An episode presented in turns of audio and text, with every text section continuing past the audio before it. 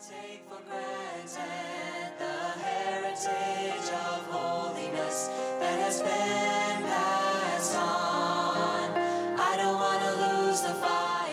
Welcome to Convention Pulpit, Wesleyan Voices Past and Present, brought to you through the Ministry of Interchurch Holiness Convention. Visit our website for an entire library of great sermons and more information on this ministry www.ihconvention.com.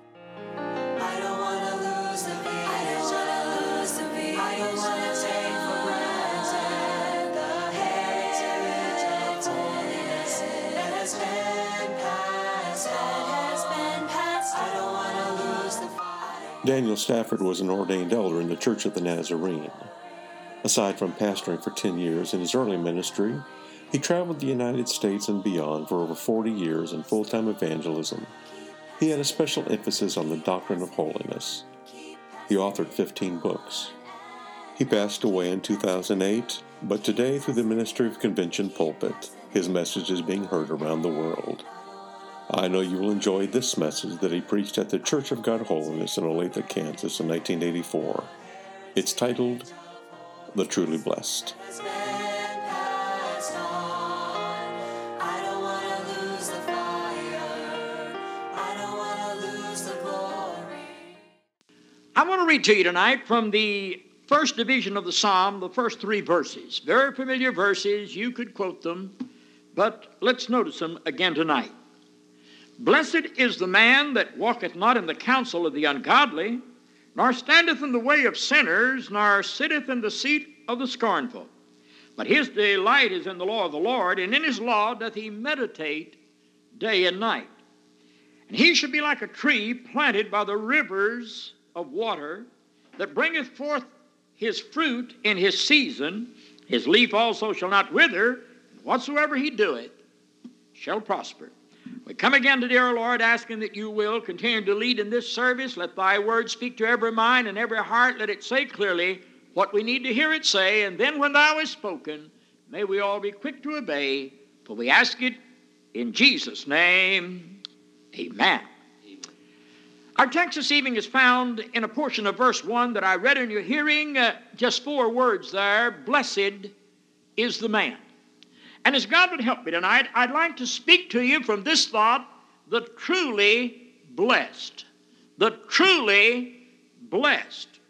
In this day of superabundance, there are so few uh, truly blessed uh, people. Most people are near neurotics. They are uh, rushing at such a fast pace uh, until they're nervous and eaten with ulcers. uh, and most people uh, don't have time to enjoy what God has so bountifully bestowed uh, upon them. Now, the psalmist here, he paints us a detailed picture uh, of uh, the uh, truly uh, blessed individual. And each of us should ask our own heart this question Is this a picture of me? They say that this expression here, the man, it means that one among a thousand uh, who lives for the accomplishment uh, of the end for which God created him. Now, the very suggestion of that indicates that 999 out of every thousand never reached that point that God desired for them to reach. And so, uh, tonight I want you to notice with me three things uh, about uh, this individual, the man. He's a person that has so synchronized his steps with the will of God until the two can flow in fluid motion and there is no friction whatsoever. So let's notice three things that come out very clearly uh, from these three verses uh, that we read tonight. The first thing I want you to notice, let's notice the negatives of the truly blessed. Now, I know that that word negative is a dirty word today. We've had the Zig Ziglars, and we've had Dr. uh, Norman Vincent Peale, and uh, we've had the, uh, you know, how to influence people, and it's positive, positive, positive. And I know that uh, there are some virtues in the positive approach, uh, but I think that's what has wrecked uh, professed Christianity tonight. This idea of getting people to make a decision for Christ is as unscriptural as it can be. Jesus never told his disciples to go out and get people to make a decision for him.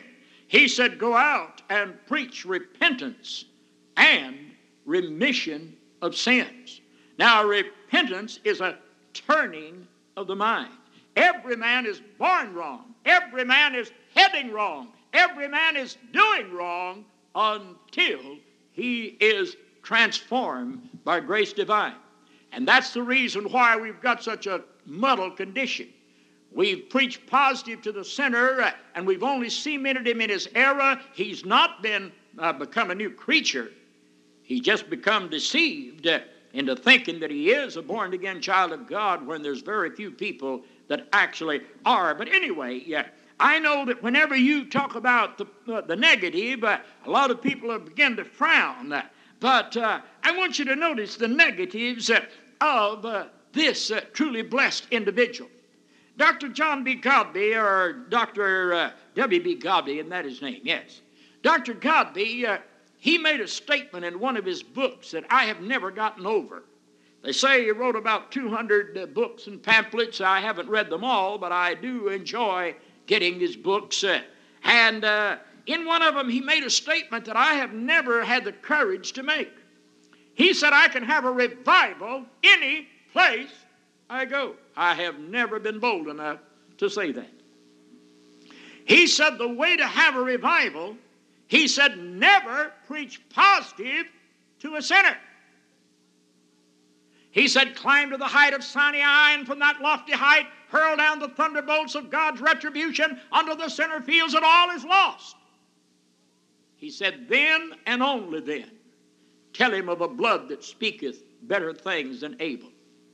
What we're doing, we're cementing people in their error. We're letting them go ahead, doing the same things they're doing, running the same crowd they're running with, going to the same places, but because they make a mental assent that Jesus Christ is the Son of God, they think that they're Christians, uh, and that's why the world uh, is becoming uh, so uh, confused uh, tonight. Uh, now then, let's notice the negatives of this fellow that's truly blessed. First, he walketh not in the counsel of the ungodly. Now, he does not derive his spiritual directives from those who have not been transformed by grace divine. Whether they be his kinfolks or fellow church members, it makes no difference. If they are not spiritual, he doesn't take his directives from them. Wouldn't it be wonderful tonight if everybody would realize that? I don't care if they have the same name you've got. I don't care if they are your close kin. If they have not been transformed by grace divine, you cannot afford to follow their example uh, or uh, their uh, direction. Now, not only that, he said, Nor sitteth, uh, or standeth in the way of the sinner. This fellow that's truly blessed, his stand is completely different uh, from the sinner. A lot of times people say, Brother Stafford, well, how are we going to know what's right and what's wrong, uh, what we should do and uh, what we should refrain from? Well, I'll give you uh, a little formula. If you'll remember it, I think it'll help you at this point. Whenever there comes an honest question mark uh, about some activity, some place you're going to attend, some group you're going to go with, just look and see what the sinner is doing in regard to this matter. When you see what direction they're taking, you take the totally different direction uh, and you'll be safe uh, all uh, of the time. This idea that we're going to fraternize with the sinners, get out on his level to win him, no, we're going to get out on his level and stay there. God never indicated that we should do that. And so, this fellow, he does not take the stand of the sinner, nor sitteth in the seat of the scornful. He doesn't have time to sit. He has good news to tell. Something has thrilled his soul. He has something that others need. He has a message to share. He doesn't have time to sit in the seat of the scornful. Now, then, the second thing I want you to notice Let's notice the positives of the truly blessed. Now, I finally do get around to positives, but a lot of people think I start out with a negative, and I don't uh, deny it. I start out every time when I'm dealing with someone spiritual on a negative. because the negatives have got to be settled before you can begin to get them to add faith and the different things uh, after they've had an experience. Now let's notice the positives uh, of the truly blessed. He delights in the law of the Lord. This feller is so completely surrendered and devoted to the Lord until he delights in walking in harmony with God's will. He's not trying to see how much he can legally get by with, but he just delights to know what God's will regarding the matter is and to walk in harmony with it. He's trying to see how much that he can do of the will of God. It's like an illustration I'm sure you've heard. They said over here in the state of New York, the Adirondack Mountains there, they said some years ago when automobiles were, were a novelty, just coming out, they were the modified buggies, uh, and uh, of course, uh, people that had enough money to buy one many times didn't know how to drive them, uh, and uh, if they had enough money, they would hire a chauffeur. And they said a very rich man there living up on one of the mountainsides there in the Adirondack Mountains, uh, he uh, bought uh, uh, one of these newfangled inventions, this horseless buggy, uh, this automobile. Uh, and of course, he didn't have the wisdom or he didn't trust himself to try to drive the thing, so he wanted to hire a chauffeur. And he sent word down to the little hamlet below that he wanted to hire a chauffeur, and three uh, men came up to apply for the job. And he called all three of them into his presence uh, so that they could hear what he was saying. And he said, Now I'm sure you noticed as you came up toward my house, uh, there was a place uh, along that winding road where there was a sheer drop, to that cliff that seemingly went nearly straight down for hundreds of feet. He looked at the first fellow and he said, How near could you bring my car to that cliff and I'd be safe? And of course, the fellow was desirous of uh, having the job, and so he said to him, He said, Mister, he said, My hands are so sure on the wheel. He said, My eyes are so clear, I could bring your car within eight inches of that cliff, and you'd be safe. The rich man said, No, you won't do. He turned to the second one and he asked him the same question. He said, How near? Could you bring my car to that cliff and I'd be safe? Well, he had heard what he had said to the first one and heard what the first one had answered back, thinking that was not near enough. He said, Mister, he said, My hands are so sure on the wheel, my eyes are so clear, uh, I could bring your car within six inches of that cliff and you'd be safe. Rich man said, No, you won't do. Then he turned to the third one.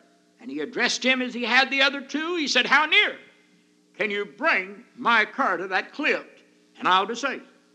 The third man looked at the rich man and said, Well, mister, I don't know how near I might be able to bring your car to that cliff. But I'll tell you this if you hire me to be your chauffeur, I'm going to stay just as far away from that cliff as I possibly can. The rich man said, You're the fellow that I want to, to drive my car. Well, the same principle applies to this fella that's truly blessed. He's not trying to just see how legally, how far he can go.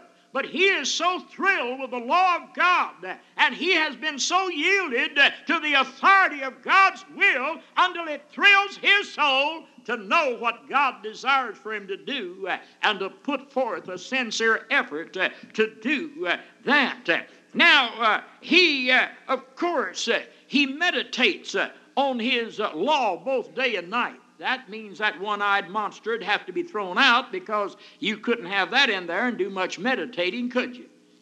Everybody said, Oh, me that's got one, and say amen if you don't have one. All right? But anyway, he said that, that he meditates day and night. Uh, he's so desirous of going to the higher kingdom uh, until he wants to know the law of the higher kingdom so he can walk uh, in harmony with the will of the king. And so he meditates on his law day and night. Now, the reason he meditates is because there is a joy in doing the will of God. And here is a place that few people uh, ever reach. there we read in the Bible where it's joy to do judgment. A lot of people say, Well, I don't want to go to hell. I don't want to be lost. And if I've just got to do it, I guess I'll do it just like taking castor oil. Oh, no. You just well forget it. Unless your will becomes yielded and until it becomes the delight of your soul to be obedient, uh, all of your efforts are just a human effort. Uh, for the heart has never been surrendered unto God. Therefore, there's a joy to the just to do judgment. One of the things that uh, I keep praising God for in the matter of salvation, I don't know how you've thought about it, uh, but I thank God that God can change uh, you want to. I walk back through memories lane and I remember those things that I were engaged in before I was converted, uh, those places I was going, the crowds I was going with, uh, the filthy habits I was bound with. And I remember when God began to try to deal with me, and when I faced the proposition of having to change from those things, I said, Oh no. I just could not uh, uh, stand to not be able to go where I want to go and uh, do what I want to do and use the filthy things that I was using. Uh, but all the thing that I praise God for even today uh, was when God came and did something under my fifth rib, uh, He changed my want to. Those places that I thought I couldn't stop going became the most obnoxious things and places in the world for my want to had been changed. Now we sing all kind of courses. I wish somebody would print this course uh, in their course book, uh, and I don't know why we don't sing it quite often. They say that one time when the holiness movement was in its infancy, the Sunday school girls used to sing that song, uh, Jesus took the want to out of me uh, long ago pleasures of this world I do not seek, oh no. And this is my reply as I pass them by. I don't want to. You just can't discourage a fellow with any kind of rules if his will is in harmony with the maker of the rules. The reason a lot of people fuss and argue about rules is because their stubborn nature has never been subdued by uh, the Holy Spirit. And I don't care what position you hold, we've got people that are pastors of large churches, they're just as carnal as they can be, never have had their will surrendered completely to God. That's the reason they ridicule anything that has any thought of standards or rules or anything like that. But if you read the Word of God, I was reading in Jeremiah this morning, and God just repeatedly told Jeremiah to tell them if you'll alter your ways uh, and you're doing. Uh, and really, that's the only way you're going to prove to people that you've been changed by uh, grace divine. And so, he has joy in doing the will of God. Now, the last thing I want you to notice tonight, let's notice the results uh, of the truly blessed. And the uh, scripture made it very plain. He should be like a tree uh, planted by the rivers of water. This word planted here, it suggests uh, that uh, this seed has not just been picked up uh, by the wind and just kind of thrown in some direction, but the very fact that it was planted, it had an owner. And this owner desired that it would be uh, in uh, a certain place. And of course, uh, the psalmist went on to tell us where this uh, seed was planted. Said it was planted by the rivers of waters. And that word river is plural there, so uh, that speaks of an abundant supply. I was exposed to a little uh, training back there some years ago, and if my memory doesn't fail me, they told me that the tree that really its source of life. Uh, it's through its roots. The roots have got to find a means of water, and then by the process of osmosis, uh, it's brought up through uh, the tree, and then the sunlight filtering down through the leaves of the trees. Uh, by this mean, uh, why the tree it lives. And if a tree is going to be large, and if it's going to be abundant, uh, and if it's going to flourish, it must have water. And so, seemingly, the owner of this uh, seed said, I want to have a real uh, tree that'll be vigorous and alive, and it will just uh, show forth uh, its strength. so, I'm going to place it uh, in a very advantageous place. and he put it down by the rivers of water. When I go by Cairo, Illinois, there where the Mississippi and the Ohio come together, why, I just can't pass by there that I just don't find myself looking down at that very point where the two come together. And when I look at that point, you know what comes to my thinking? The first psalm. I think about that tree, and I said, now that's where he planted it. Here seemed like is the unlimited supply of water from the mighty Ohio River. That ought to be enough to make any tree just live and flourish uh, from now on. But the owner said, Oh no, I'll not be satisfied just to have that uh, great amount of water from the Ohio. I want even a greater amount uh, from the mighty Mississippi, and I'll put it right here at the point uh, to where its roots can go down and have access uh, to the unlimited supply uh, of uh, the two rivers. Well, of course, the fact that it's two rivers, uh, that speaks to me of two works of grace. Uh, and being a second blessing holiness preacher, uh, I just believe this feller is truly converted uh, and he's clearly sanctified. I don't think that he stopped with a mental assent uh, or by joining up with anything. Uh, I think he prayed clear through and prayed through so clearly until he had the inner witness that God's grace had met the deep hunger of his heart, and then he didn't stop until he pled the cleansing blood and he had the old carnal nature purged out. And so uh, he was placed here in this place of abundant supply.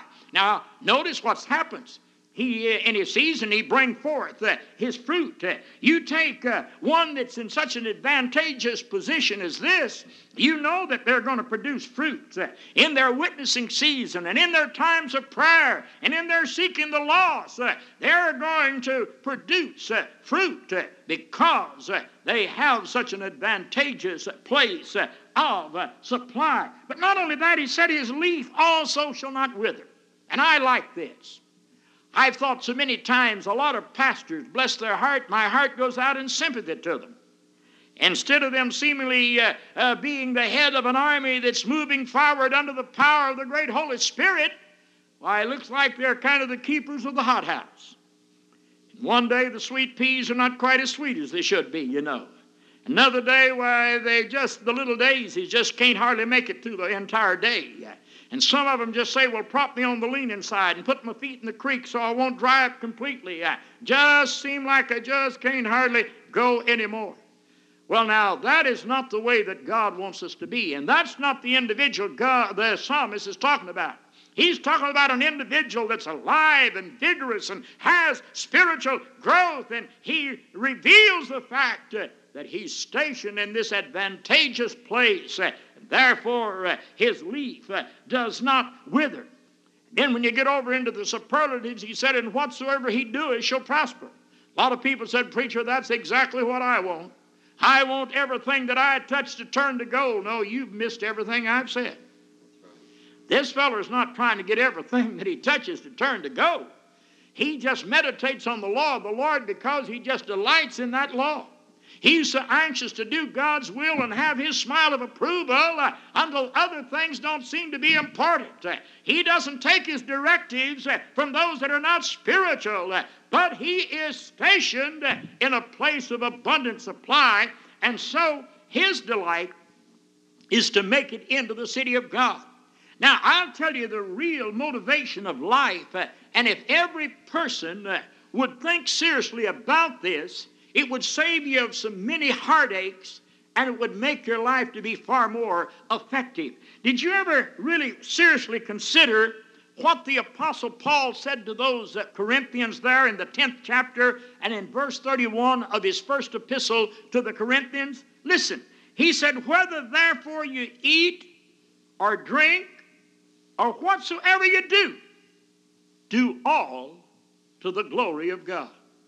That'll answer every one of your spiritual questions. If you're sincere, if you really want to make it to heaven, I can tell you how you can make it and not have to always be wrestling with question marks. If everything you're doing, if you can honestly get the witness of your heart, I'm doing this for the glory of the Lord, you'll be safe to do it. But if you can't get that witness, then you better check up and say, now, why am I actually doing what I am doing. And so uh, the promise was they were going to prosper. Their chief desire is to make it to heaven. Thank God the truly blessed uh, are going to make it uh, to the streets of that city. Now, they're going to die with divine companionship.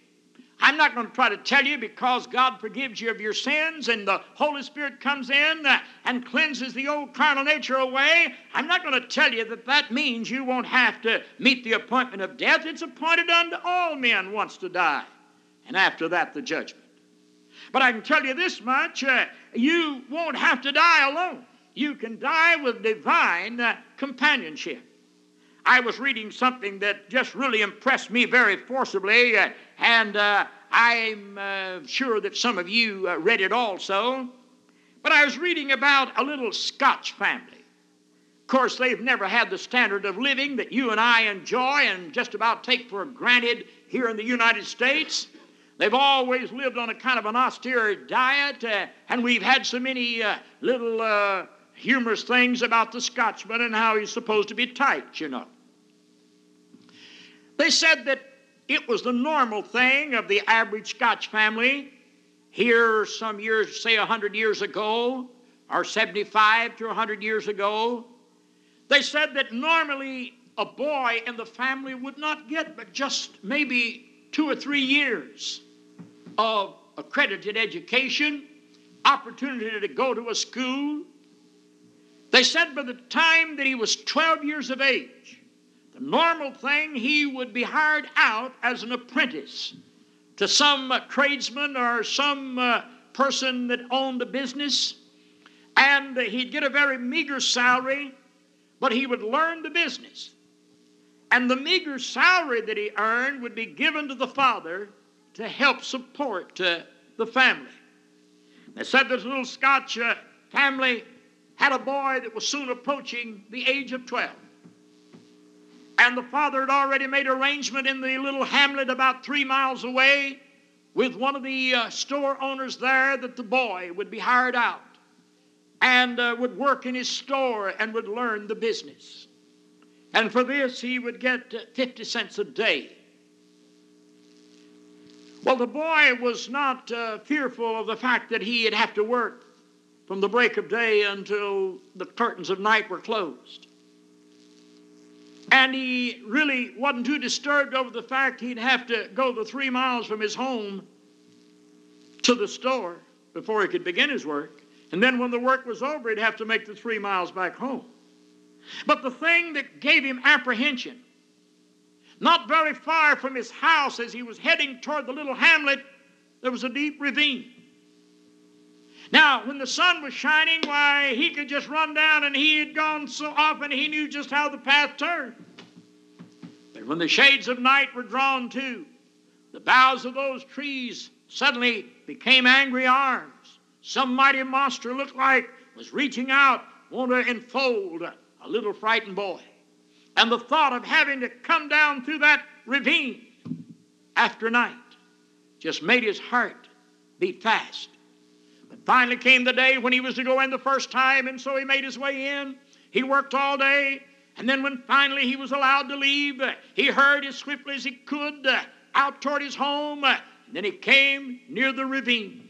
Sure enough, there were the boughs of those trees that looked like angry arms reaching out to take a little frightened boy. His heart was beating fast. He began to think it might be possible if I'd close my eyes, I wouldn't have to see those horrible looking things. Uh, and maybe I could remember to make the right turn. I wouldn't bump into a tree. And he was about to make his dash when he hear, heard the tread of the feet of someone. And he looked, and out, out of the ravine came his father. And his father said, Son, he said, I got to thinking, maybe you'd be a little apprehensive coming down through the ravine by yourself. And I just thought I'd come over and walk home with you. When I read that, something in my side just began to jump up and down nearly. I said, Thank God. The child of God may reach that point when loved ones are gone, uh, and when those that once he called friends are no more there. Uh, there'll come a time when either mother has to stand back, uh, the arm of flesh cannot extend any further, And I'm glad there is one that is the conqueror of death. And he was promised uh, for every child of God. When we come to that moment, uh, we won't have to go through death alone. Uh, he will go with us. We'll have divine companionship. He'll take us safely through. But not only will they die with divine companionship, but the truly blessed, uh, they're going to come into the presence of the one that they delighted to do his will. Now, wife and I, we had five children, and uh, those children were kind of peculiar, and some people blamed one of us uh, for them being that peculiar. And I'm not going to tell you which one. But anyway, uh, those 12 years that I was a loner on the old smoke filled bus and train, and when I could afford it, the plane, uh, why, uh, I, I wrote my wife every day, and she wrote me every day. We never missed a day. I never got too busy, never stormed too hard, never had the unexpected to happen that I missed. Just write little notes, six, seven, eight, nine, ten, eleven pages. One time she wrote me 21 pages, you know. I had five children at home. If one of them sneezed, I wanted to know who said Gesundheit. And so, well, we just write her little notes along, you know. Well, those children, they had the idea that those letters was community property. And they'd hit the steps, Mama, where's Daddy's letter? And they felt like they had a right to read. Well, I'm probably the most intelligent father they've ever had. And so it dawned on me there's no need for me to spend the money for another stamp to write them. If they're going to read that letter, I'll just put in that letter what I want them to do. So if I wanted Bob to do something, I'd say, Tell Bob to do so and so. If I wanted Jim to do something, I'd say, Tell Jim to do so and so. If I wanted David to do something, tell David to do so and so. If I wanted Barbara to do something, tell Barbara. If I wanted Patricia, tell Patricia. Well, they would get that letter and they'd read what their father wanted them to do. And if they went out and made a decent effort, when I arrived home, whether it may be at midnight, 2 a.m. in the morning, it made no difference. When I staggered off of that bus or train or plane, and normally I was the first one off with a suitcase under both arms, why, there would be the little woman the five young'uns, you know. And uh, when they'd see me, why, uh, they'd let out a war whoop uh, and they'd start charging toward me. And you know how they'd come toward me every time? With that side hand greeting. They'd flop their hands over just like that every time. What did you bring me? For you see, they had read in that letter where their God has written, uh, had the Holy Spirit to prompt men to write a letter. And, this letter here, it contains uh, God's will and what He desires for us to do and what He desires for us to refrain from doing. And if you and I will have our heart in the condition until we will to do the will of the Father, and if we'll make a sincere effort, He's a coming.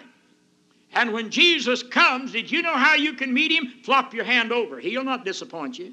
You can meet him with that side hand greeting. Uh, what did you bring me? For I read a verse here that kind of helps me uh, in the book of Revelation. Uh, he said, And behold, I come quickly, and my reward is with me to give every man uh, according as his work shall be. If you were obedient, and if you did my will, and if you walked in harmony with my light, uh, why, he said, just flop your hand over. I'll have plenty to fill it up and run it over, and I won't impoverish anyone else. Uh, I have a abundant uh, supply, so they're going to come into the presence of the one that, that they delighted to do his will. But not only that, they're going to live with him uh, eternally.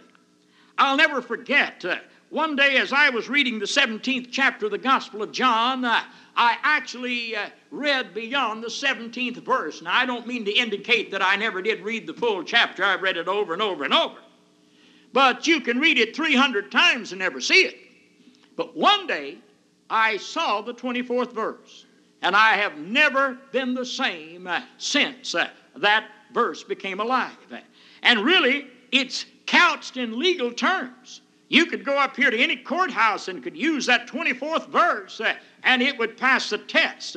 For you notice Jesus there in his high priestly prayer, he's praying, he said, Father, I will that they also, whom thou hast given me, be with me where I am, that they may behold my glory. Well, now, uh, he said, Father, I will that they also, whom thou hast given me, be with me. So, if you and I can determine where he was going, we can know where he wants us to go. And if you'll get over there into the first chapter of the Acts, you'll find that uh, uh, two men in white apparel are uh, speaking to these disciples that are watching Jesus as he goes up into heaven. And they said, Ye men of Galilee, why, said, Why stand ye gazing up into heaven? For the same uh, Jesus that is taken from you into heaven shall so come in like manner as you've seen him uh, go away. Now, the Bible makes it plain that he went to heaven. Now, listen to what he said. He said, Father, I will that they also, whom thou hast given me, be with me. I used to have such a dwarf conception of heaven, uh, and it seemed like every songwriter, as much as we revere these songs, uh, they have that same dwarf conception. I thought if I would do the right and shun the wrong, uh, when I came to the end of life's little day, uh, I would go across the divided worlds and come into the presence of the Lord and see uh, His indescribable uh, glory for just a moment and then wander off across the hills of glory. But that wasn't what Christ was saying at all. He said, Father, I will that they also, whom thou hast given me, be with me. I want them to be where I am, and I want them to be with me. I want to be in their presence. I don't know what that does to you, but I tell you, that does uh, something to me. Yeah.